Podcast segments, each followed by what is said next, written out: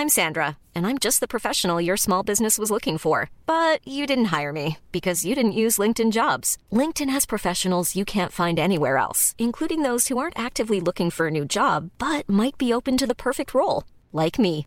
In a given month, over 70% of LinkedIn users don't visit other leading job sites. So if you're not looking on LinkedIn, you'll miss out on great candidates like Sandra. Start hiring professionals like a professional. Post your free job on linkedin.com/people today. Trigger warning. This episode contains racist language and detailed descriptions of traumatic events that may be disturbing and upsetting. Please feel free to skip this episode. Please note, the views and opinions shared in this episode are personal and belong solely to the contributor and do not necessarily reflect the views of gal-dem Magazine. There was a house party in New Cross in 81. 13 people were burned to death in the fire itself. One killed himself later on. I'm one of the survivors of the New Cross fire from 1981. What we think we know Black Wall Street, myth or reality? There were young people, 70s, 80s, across the country who got together to form these associations where they could fight and challenge institutional racism. We got people from every part of this country Manchester, Birmingham, Huddersfield come down to show support and solidarity. They could have filled a football stadium. We stopped London, and we stopped London for a good cause.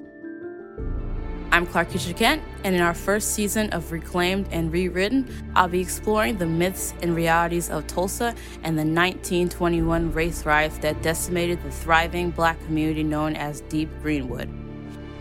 Always remember, the New Cross fire, it was an attack on humanity. And still, we get no justice. The aim of Reclaimed and Rewritten is to find and tell the whole truth of our complicated histories, leaving no stone unturned. Some truths will be difficult to hear, and others will bring great pride and joy. In the early days, the story used to bother me, I'd cry. Now, I get strength from it.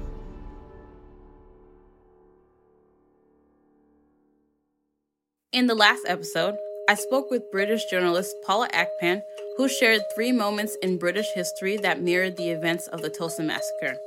One of these events was the 1981 New Cross fire that took the lives of 13 young people. I'm joined by Wayne Haynes, who was the DJ at the party New Cross, and also Tony Warner from Black History Walks, who will be unpacking the racial climate in the UK in the 70s and 80s and the activism that followed the New Cross fire. It's such an honor to have you on the show today, Wayne. I know you're a DJ, but did you always want to be a DJ? I didn't want to be a DJ. I was born into DJing. My father was a DJ. His two brothers, they were DJs. My dad was a sound a sound man and singer. And I was actually born at home. We lived in a, one of those double fronted houses. And I was born in one room, and my dad was in the next room across the hallway, beating music. Had the sound system on, banging down the place, while my mum was while my mum was giving birth. So, music has just always been in my blood.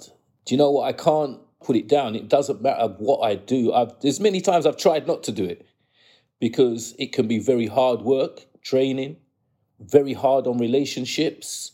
But no matter what I do in life, I've been to uni, I've got a business degree, I'm a qualified accountant. I always come back to music. It's there. I like entertaining people. I like to see people's faces when they're dancing and they're enjoying the music. So, can you paint a picture of what it was like growing up in the UK in the 70s and the 80s? You know, I come from a time when people were still looking behind behind black people to see if we had tails. And I'm not joking. 70s, 80s, England was hard. From a black man's point of view, a young black man's point of view, England was a place where you could have fun. We were able to have fun growing up as kids. But you see, when you started getting to be 15, 16, and you were really getting into your teens, things changed. As a 15, 16, 17 year old back in the late 70s, early 80s, it was very easy for you to be walking down the road and get your head knocked off by a police baton. I, I remember asking a guy uh, not too long ago, like, do you remember when we used to be like walking down Edward Street and you used to have to look out for the, the little Ford called Tina? Because the plainclothes police would be, they'd, t- they'd pull up right next to you in a little Ford called Tina. Four of them jump out and start beating the hell out of you. They'd jump back in and drive off. You know, so although we had great times, we also had to watch our back all the time. I never forget, I applied for a hundred different apprenticeships within two years. I never got a look in. And I always used to say, I hate this little box where it asks you what race you are, because I always felt that that was a way of keeping me out. So, you know, trying to explain London is very, very difficult because there are those that know and those that don't know. A friend of mine, he and I, we went to Lewisham Precinct as young boys looking to go and check young girls. It's what we used to do after after school. All the schools used to meet, uh, the buses used to converge on Lewisham, so all the schools converged on Lewisham. You went down to the precinct to go and go and check girls. We weren't in the precinct five minutes, and they grabbed Michael, threw him in the back of a, what we used to call a black Mariah, a black police van, took him to Ladywell police station and beat the hell out of him. They wrapped him in a wet blanket so that you can't see no bruising. The problem they had is they broke his arm. That's a 15 year old kid, you know, that's and that's what we suffered just because, as far as they were concerned, we shouldn't be in the precinct. Racism was rife in the 70s and 80s in London. I wish I could say I can't imagine what it was like, but I really can. We have similar stories here. For example, you know, my dad was um, new to a neighborhood in Tennessee, um, the southern United States. And literally within like the first month of being there, his car got tagged with like KKK emblems. But um, how would your parents respond to incidents like the ones that you mentioned? So, with the parents that we had, unfortunately, a lot of our parents were colonialized. So, if you got in trouble with the police, then you done it. There was no ifs, buts, or maybes. You done something, or they wouldn't have troubled you. So then you used to get in trouble, get beat up by the police, or get in trouble with the police, and then go home and you still get in more trouble again with your parents because they were colonialized. As far as they were concerned, the powers that be are not going to pick you up on the street for doing nothing with all that stress and strife, the parties that you attended must have been a massive release, right? Our partying was great. You lot don't know how to party. We we we had the best parties back in the seventies and eighties, man. Our partying was it was a real joy, but you know what it was? It was a self expression of what we went through throughout the week. That was our let loose. When you let loose, you did let loose. We went out and we danced and we smiled and we enjoyed ourselves. It was like free yourself from the shackles of the week that you've gone through. Yes, I love that. I just I find it interesting how black people across like the entire diaspora use music and specifically dance to experience freedom and joy and even release like you said in the types of ways that white supremacy would have them denied. Like it just reminds me for example how like enslaved africans here in the states would hold their own church services and they would dance and they would sing praises. And this was just this was their time to be in their space and to do their thing and to dance and sing. And just for one second not be affected by these external forces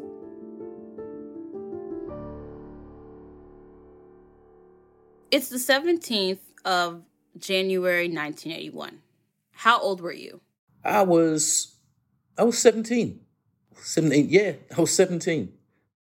So thinking back to that night in 1981, can you take us through the events of that night? Um, like what was the vibe like? The music, the food, the people.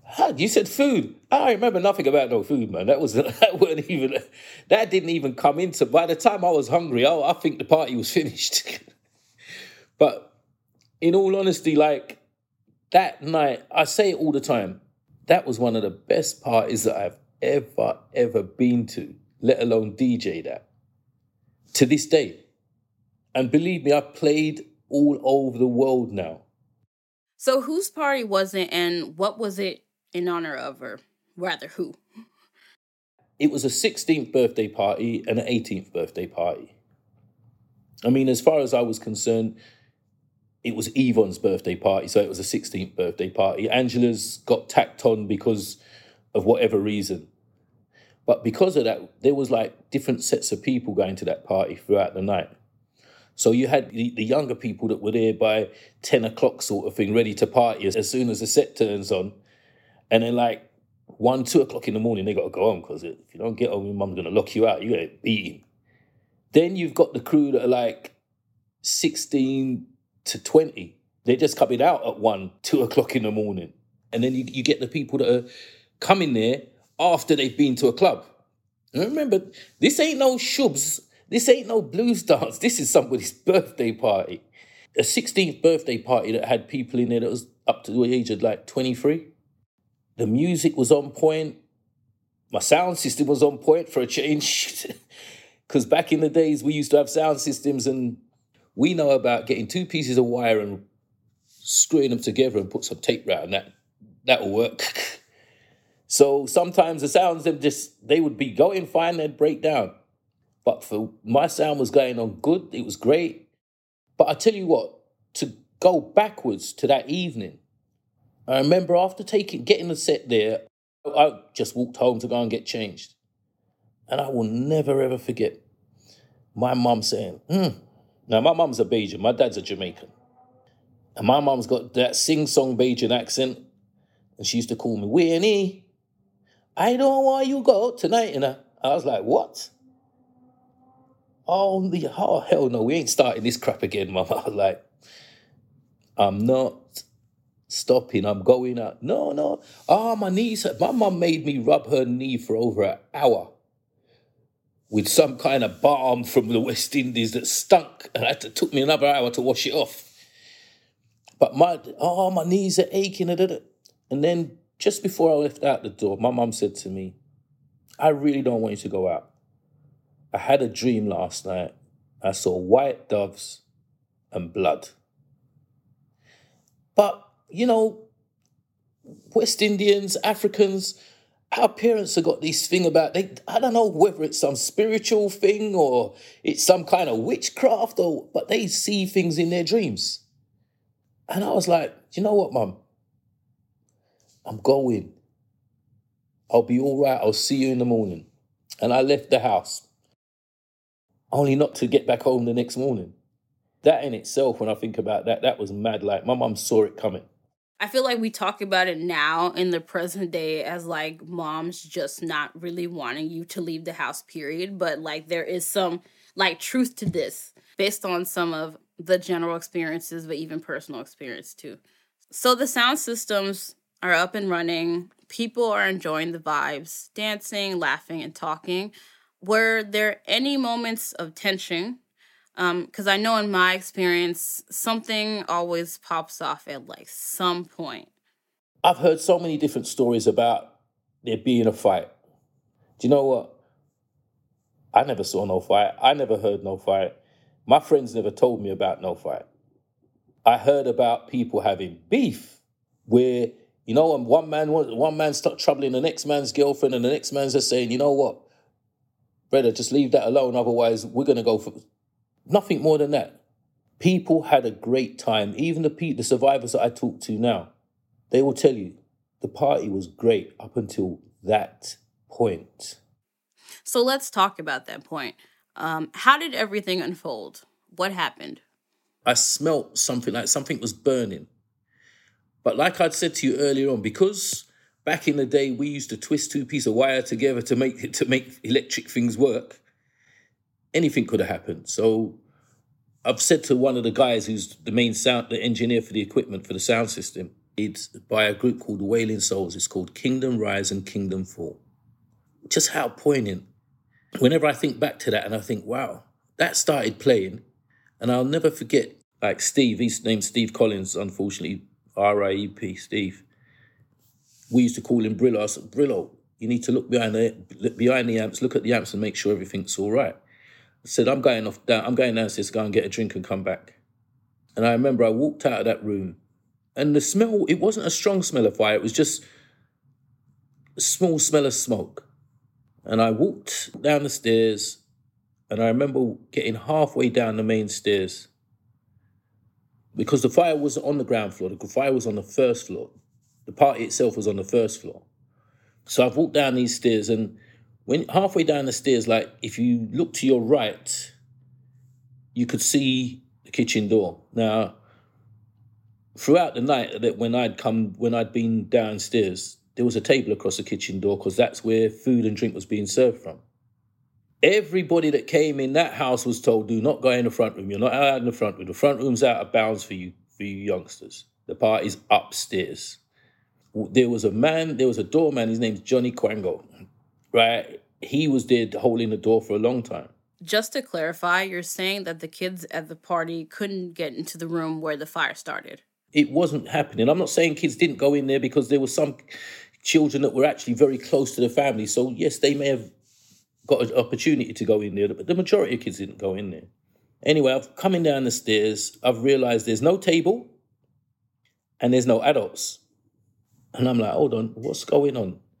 And as I start to step come down further down the stairs, I noticed it wasn't a lot of smoke, it was a whisper of smoke coming out of the front room. And the front room door was only just barely cracked open. When I've looked in front of me, the front door's wide open and I could see people outside, but now I can smell smoke. So I've turned round and I've ran back upstairs, ran back into the main music room, into the main party room, and I've st- I've shouted fire, but like it could have been a minute, it could have been two minutes. They didn't pay me any attention. They didn't pay me any mind. And I kept shouting fire, and I remember like I had um, a sheepskin coat which I'd put down behind the speaker box, which was right next to the door. And I remember I closed the door and I put the sheepskin coat at the bottom of the door and started shouting fire again. It was like, that's when people started taking a bit of notice of me. And then the next thing you know, the door flew open and there was a shout of fire, fire. I have now got to understand that that was R.A.P. Paul Ruddock. And he shouted fire and carried on running upstairs because there's another floor. And some of the kids are upstairs as well. So at that point now, I've got one of the guys from the sound system, can't remember if it was Jerry or Steve, to take something off of the off of the set and use to break the windows. I remember trying to get the like get the girls out first, and do you know what? I'd say within five minutes, all of that went down the drain. It turned into one of those black and white movies, you know, the old the old school Laurel and Hardy black and white movies and stuff like that, where everything either looks like it's going really fast or it looks like it's going really, really slow. Everybody looked like they were under a strobe light, and then the next thing was like this really loud noise. And that was when the sound system t- totally kind of just shut down. By this time, you've got people at the windows, they're trying to help people out, and at the same time, you've got people put you got people pulling other people back because now the room's filled up with smoke. Everybody's scared, everyone's running, and I remember standing back and standing in the middle of the room and thinking, I don't want to die. And I remember feeling sweat, or what I thought was sweat, and I was rubbing my face. Later to find out that wasn't sweat that was me rubbing the skin off of my off of my face. It had gotten so hot that people's skins was peeling. At that point, I decided, you know what, I got to get out of here. And I grabbed the sheepskin coat that was behind the door, put it on backwards. Don't ask me how I know to do all of this stuff. I've got no idea. It's stuff that you learn, I suppose, as a cubber, as a boy scout, and all that But I remember I put my sheepskin coat on back to front and ran out the door through the fire because the, by now the fire was at the door of the room. So I ran out there and up the stairs, feeling my way. I remember like feeling, I don't know if it was bodies or people unconscious or what, I just kept going. And in the end, I kept on following the smoke. And what basically what had happened is the people who were on the top floor had opened windows, so the smoke was bellowing out, coming up. But that's also fueling the fire. We're in a three-story house, doors and windows open. It's old. The house had just been decorated the week before, so there was white spirits underneath the stairs at downstairs. It was just a disaster waiting to happen, and eventually I got to the I got to the top floor and I remember pulling my coat off right off and I could just just barely see like smoke going one way. So I followed the smoke out. And I event I got to a window in one of the bedrooms and I started to climb out. When I got out onto the window ledge, I realized there's a guy on the, on the drain pipe already going down. So I've got on the drain pipe now and I've started going down. Then the next thing, I feel somebody else's foot on my somebody's foot on my head. They're coming down the drain pipe. Drain pipe pulls away from the wall. What I done is I let go. And back in those old houses, those old Victorian houses, they used to have outside toilets. So it was like a little outside shed attached to the back of the house. I went straight through the roof of that and smashed myself up on the porcelain toilet bowl apparently I came down through the ear like a ballerina on one leg. So that's why I, I ended up with my right leg halfway up in my chest. Smashed my hip to 133 pieces. Damaged all my nerves, ligaments. Loads. I got burns on both hands, both arms, to my fingers, to my to my shoulders. Were you given any access to any kind of mental health support after the fire? I'm a fire survivor myself, so I know firsthand how much therapy is required to recover from such an intense and traumatic experience. And sometimes therapy is not even enough, particularly if the person counseling you doesn't have that experience. We didn't have counseling back in those days. Nobody came to counsel us. We grieved by ourselves. I grew up in New Cross and they call the New Cross crew the ghetto posse. Well, the ghetto posse that people hear about now in the 2000s isn't the ghetto posse that was in the 70s and the 80s. The ghetto posse was made was created to build a family. We a lot of us came from single parent families. So we created a crew to be each other's minders, each other's keepers, each other's brothers and sisters. And that's exactly how we lived. So this thing kind of smashed us up we went in all different directions. And, you know, I can tell you about some of my friends, two brothers, for instance.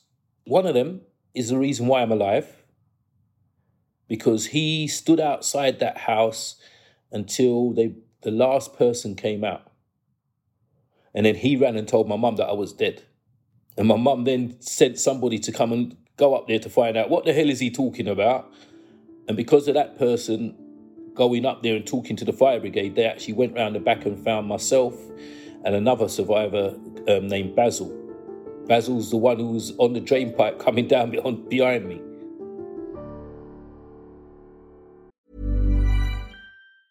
Burrow's furniture is built for the way you live. From ensuring easy assembly and disassembly to honoring highly requested new colors for their award-winning seating, they always have their customers in mind. Their modular seating is made out of durable materials to last and grow with you. And with Burrow, you always get fast, free shipping. Get up to 60% off during Burrow's Memorial Day sale at burrow.com slash ACAST. That's burrow.com slash ACAST. burrow.com slash ACAST. Spring is my favorite time to start a new workout routine. With the weather warming up, it feels easier to get into the rhythm of things. Whether you have 20 minutes or an hour for a Pilates class or outdoor guided walk, Peloton has everything you need to help you get going. Get a head start on summer with Peloton at onepeloton.com. This tragedy has maimed so many people and has left so many people in a space where they can't function. Right? I know people who haven't had relationships because of this. I know people that end up still going backward and forward to mental institutions because of this. It's one of the biggest tragedies this country has ever seen on mainland, especially in terms of children. And 41 years on today, nothing has ever been done.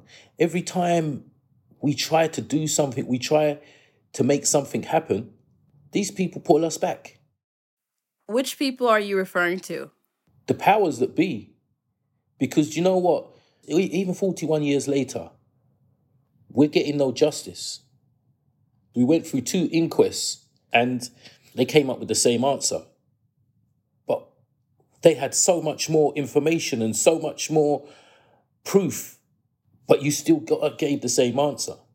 But then, can you imagine this government that we that we live under paying 64, I don't know, ghetto people, for want of a better word, turning them into millionaires? Because that's what you'd have to do now.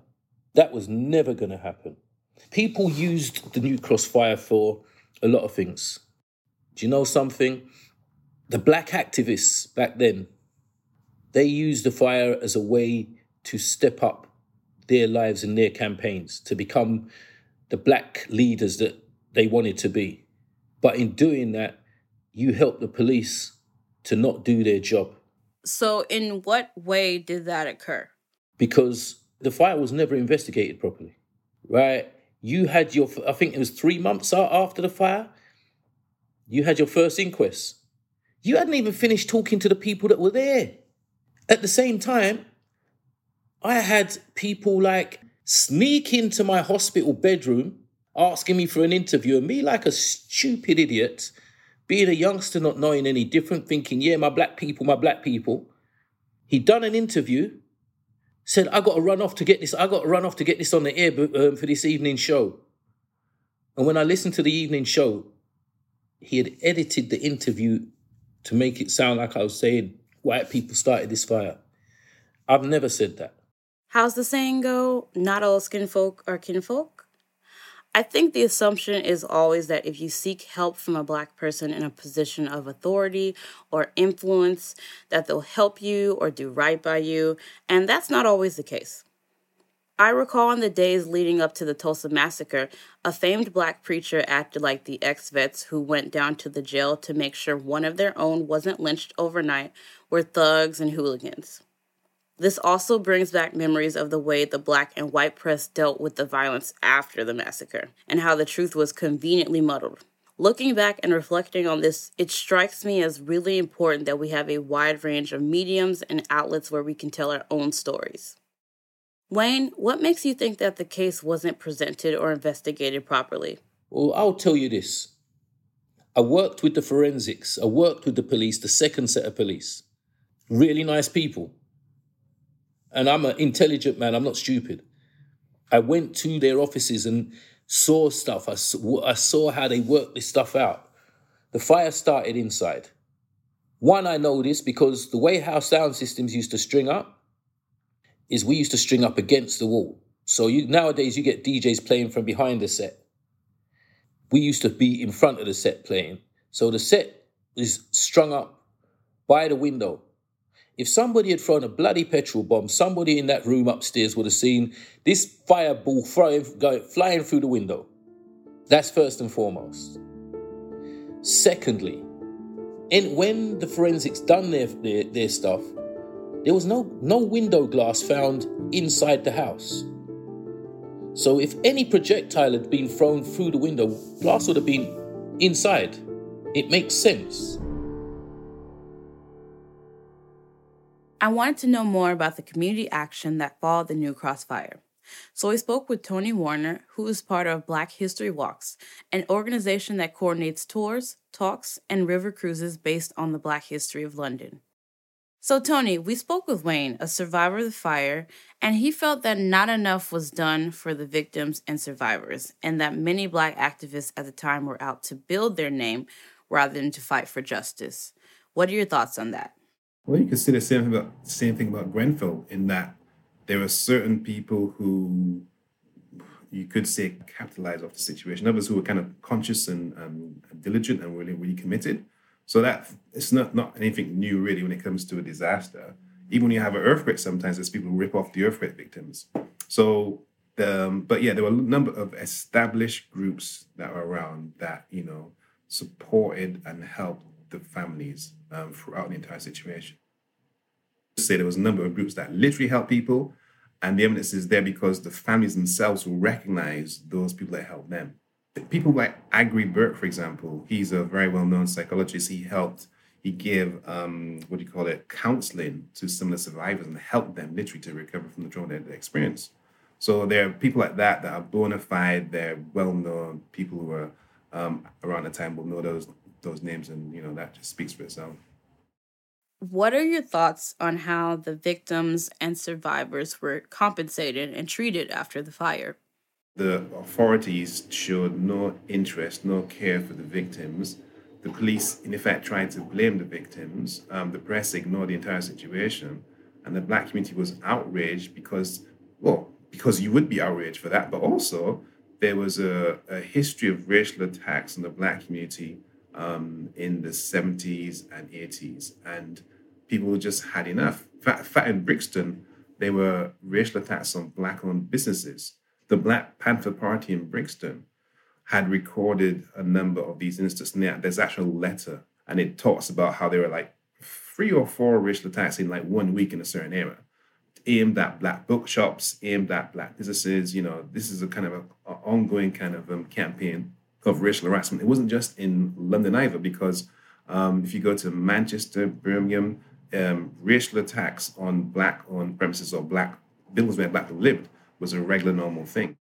This series is focused on the Tulsa Massacre of 1921 and how it connects to similar events that occurred in the UK. In the first instance, what do you think of when you hear the words Tulsa Massacre? Well, what I'll say about Tulsa is that Tulsa is just the best known of a number of racial attacks on African American communities in America. But that's 1921. In 1919, you had something called the Red Summer Riots. And this is just after the end of World War One, when you have a lot of black guys who are coming back from World War One, who are sometimes in uniform, they've got experience of fighting, they've got a lot more confidence, they maybe don't want to take no nonsense any longer. And those people are treated in particular fashion. They're attacked on a regular basis. So across America in 1919, we have these racist riots where white people are attacking black people and black people are fighting back. Even after 21, you see there's another incident in a place called Rosewood. So Rosewood takes place in 1923, and basically the whole town is kind of um, destroyed by these white supremacists. So there's this. That's the thing about when it comes to history. History, it's like the media picks out certain stories and tell you that story and say, what's well, a bad thing? That's, you know, it's a very bad thing. Let's move on. But the fact is, it's part of a continuum of racial attacks on black communities that is the evidence is there, the history is there. But when you speak about Tulsa, it's like it's a reps, it's shown as an aberration. So that's really bizarre and weird and strange. But it was part of a regular kind of um, way of intimidating and attacking black people mm. and stealing their land. Hmm. In contrasting the Tulsa massacre with comparable events in the UK, including the New Cross fire, what jumps out at you? What are some of the similarities and differences? First of all, if I go back to the UK, we should be aware that in 1919, in this country, there are race riots across the country in Cardiff, in Newport, in Liverpool, and in Glasgow. Black people were attacked for being black. And again, this is after World War One is over. You have a number of black people who are employed here, working here. When the war's over now, the white guys come back and want to have the jobs that some black people actually have. And also, the black guys come back and they want to get a job. And so there's comp- competition for, for jobs. So groups of up to 300, 400 white people are attacking black people, black businesses, black homes. In fact, there's a guy called Charles Wootton. Charles Wootton was from Bermuda. He was chased by a mob of angry white people into the dock where he drowned because he couldn't get back to shore because he's being harassed by these white people throwing stones at him. I suppose one comparison, comparison is that the mainstream media do not accurately cover the cause of the riots. Because even with the Notting Hill riots, it was said to be, by the mainstream media, it was um, it was um, people who were just criminals, um, and there was no racial motive This is what was recorded. It was not really about race, right? That's the impression you're given. Even though at the time, the police themselves, who of course are racist, recognized and wrote down that there was a racial element to the attacks, in that they were being told, we're going to F up these N words. And the other thing about the riots is that a couple of years after the, the so called riots, I should say, because they weren't really riots, they were their self defense in effect, that's when you have the um, 62 Immigration Act coming in, which restricts the number of black people who can come in, who can come here. So this is a, a re- this is a kind of high level reaction to this situation that the problem is not really racism against black people, it's the fact that black people exist in this country. So let's just reduce the numbers. And from 62, you then have a whole bunch of laws which increasingly restrict the movement of black people to this country. And going back to the New Cross uh, fire and the Black People's Day of Action, you know that that that Black People's Day of Action 81 was the biggest ever march of black people ever. And it was all about basically human rights, equal rights. It was a, about police brutality. It was about um, discrimination in the employment market. It was all these things. It was, it's about racism. specifically, it was an anti-racist march, which took place in 81. Biggest ever, right? Now, we know the March on Washington in America took place in 63. 63, right? Now, which one do you think gets taught in UK schools as a matter of course that's on the curriculum? We get taught here at primary school and secondary school about the March on Washington Luther King in America, but the anti-racist march which took place in this country in 81 is not referred to even by comparison. You can go you can go to schools right now and ask kids about the Black People's of Action. They don't they don't know anything about it because it's not on the curriculum. Whereas that curriculum would recognize, and indeed I suppose you could even say honor, the resistance that took place in America, whereas the stuff that took place here isn't referred to. I asked Wayne about the Black People's Day of Action. You know, I wasn't even out of hospital. I spent six months in hospital. I wasn't even out of hospital when they were having that march. And that made me one of that made me so proud to be black because we got people from every part of this country Manchester, Birmingham, Huddersfield, come down to show support and solidarity. What a great day. Yeah, there were little scuffles and things went on, but that was going to happen because, you know, Fleet Street at that time was like that that was the headquarters for the newspapers in in this country. And can you imagine like my friends are telling me, Wayne, you should have been there. You had the reporters from the Sun and the Daily Mirror and the Daily Telegraph hanging out the window making monkey noises, chanting niggas go home. That's the people who are supposed to be writing the news and telling the truth. These people tell, will tell you that there was 5,000 people, 5,000 black people, 10,000 black people marched on that day. It's a lie. They could have filled a football stadium. We stopped London, and we stopped London for a good cause. The history that is taught in schools is essentially a PR campaign for the nation rather than actual attempts to offer true and critical understandings of said nation's past. I spoke with Wayne about the aftermath of the fire. You were only 17 with extensive injuries all over your body. How did this impact your mom and family? My mom nearly lost her job because she had to look after me. And they gave my mum £500 for me, for my injuries. £500 couldn't even buy an orthopedic bed back in 1981. My rehabilitation was because of my friends. It's my friends who used to come and take me out and make me walk, make me do exercises, pick me up when I was down. Mm. We didn't get no help. Hmm. That still hurts. Mm-hmm. Reflecting on where you're currently at, what is life like for you now? I'm here. I'm alive. I can tell the story. I've been married. Unfortunately, my wife passed away a few years ago. I've got a wonderful son. I've traveled. I've done. I've done the most things. So you know, the moral to my story is: it doesn't matter who you are, what you've been through. There's always more there's always more you're not you don't give up on life life is such life is such a wonderful thing thinking about us here in the 21st century how can we honor the memory and the legacy of those who died in the fire by never forgetting don't try and put the New Cross fire to bed. This is Brit. Forget black history. This is British history. I was born in England. I want this to be taught in the schools.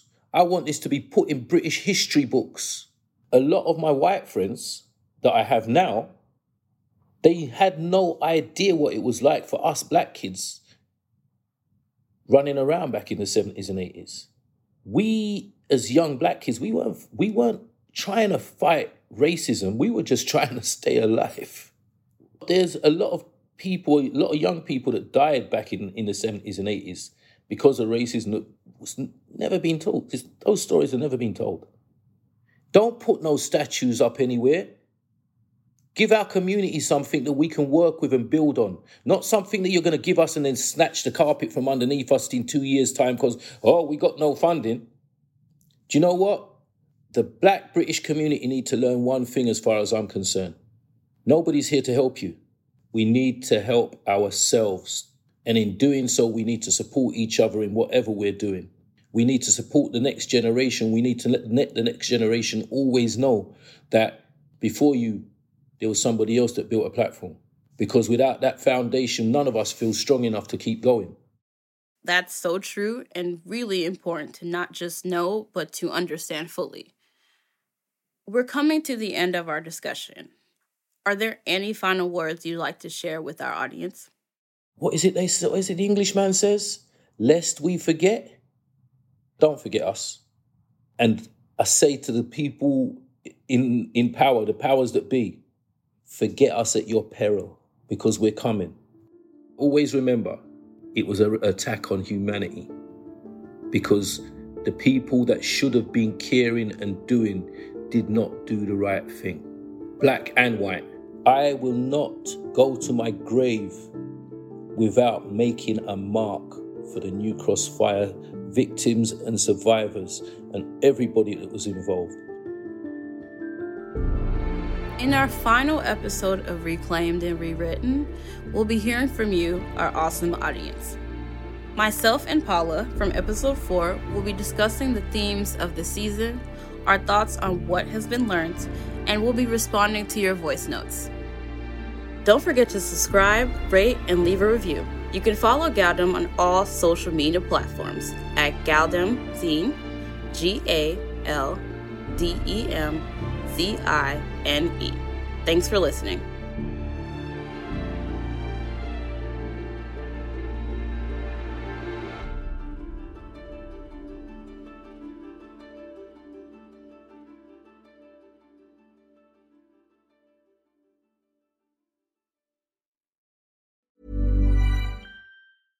Hey, folks, I'm Marc Maron from the WTF Podcast, and this episode is brought to you by Kleenex Ultra Soft Tissues your ally to help tackle your allergy symptoms this season. I love the change of seasons, but nobody loves pollen and all those other things floating in the air that make you sneeze during this nice weather. Kleenex Ultra Soft tissues are hypoallergenic and allergist approved. So fight back against watery eyes and runny noses without worrying about irritating your skin. For this allergy season, grab Kleenex and face allergies head on.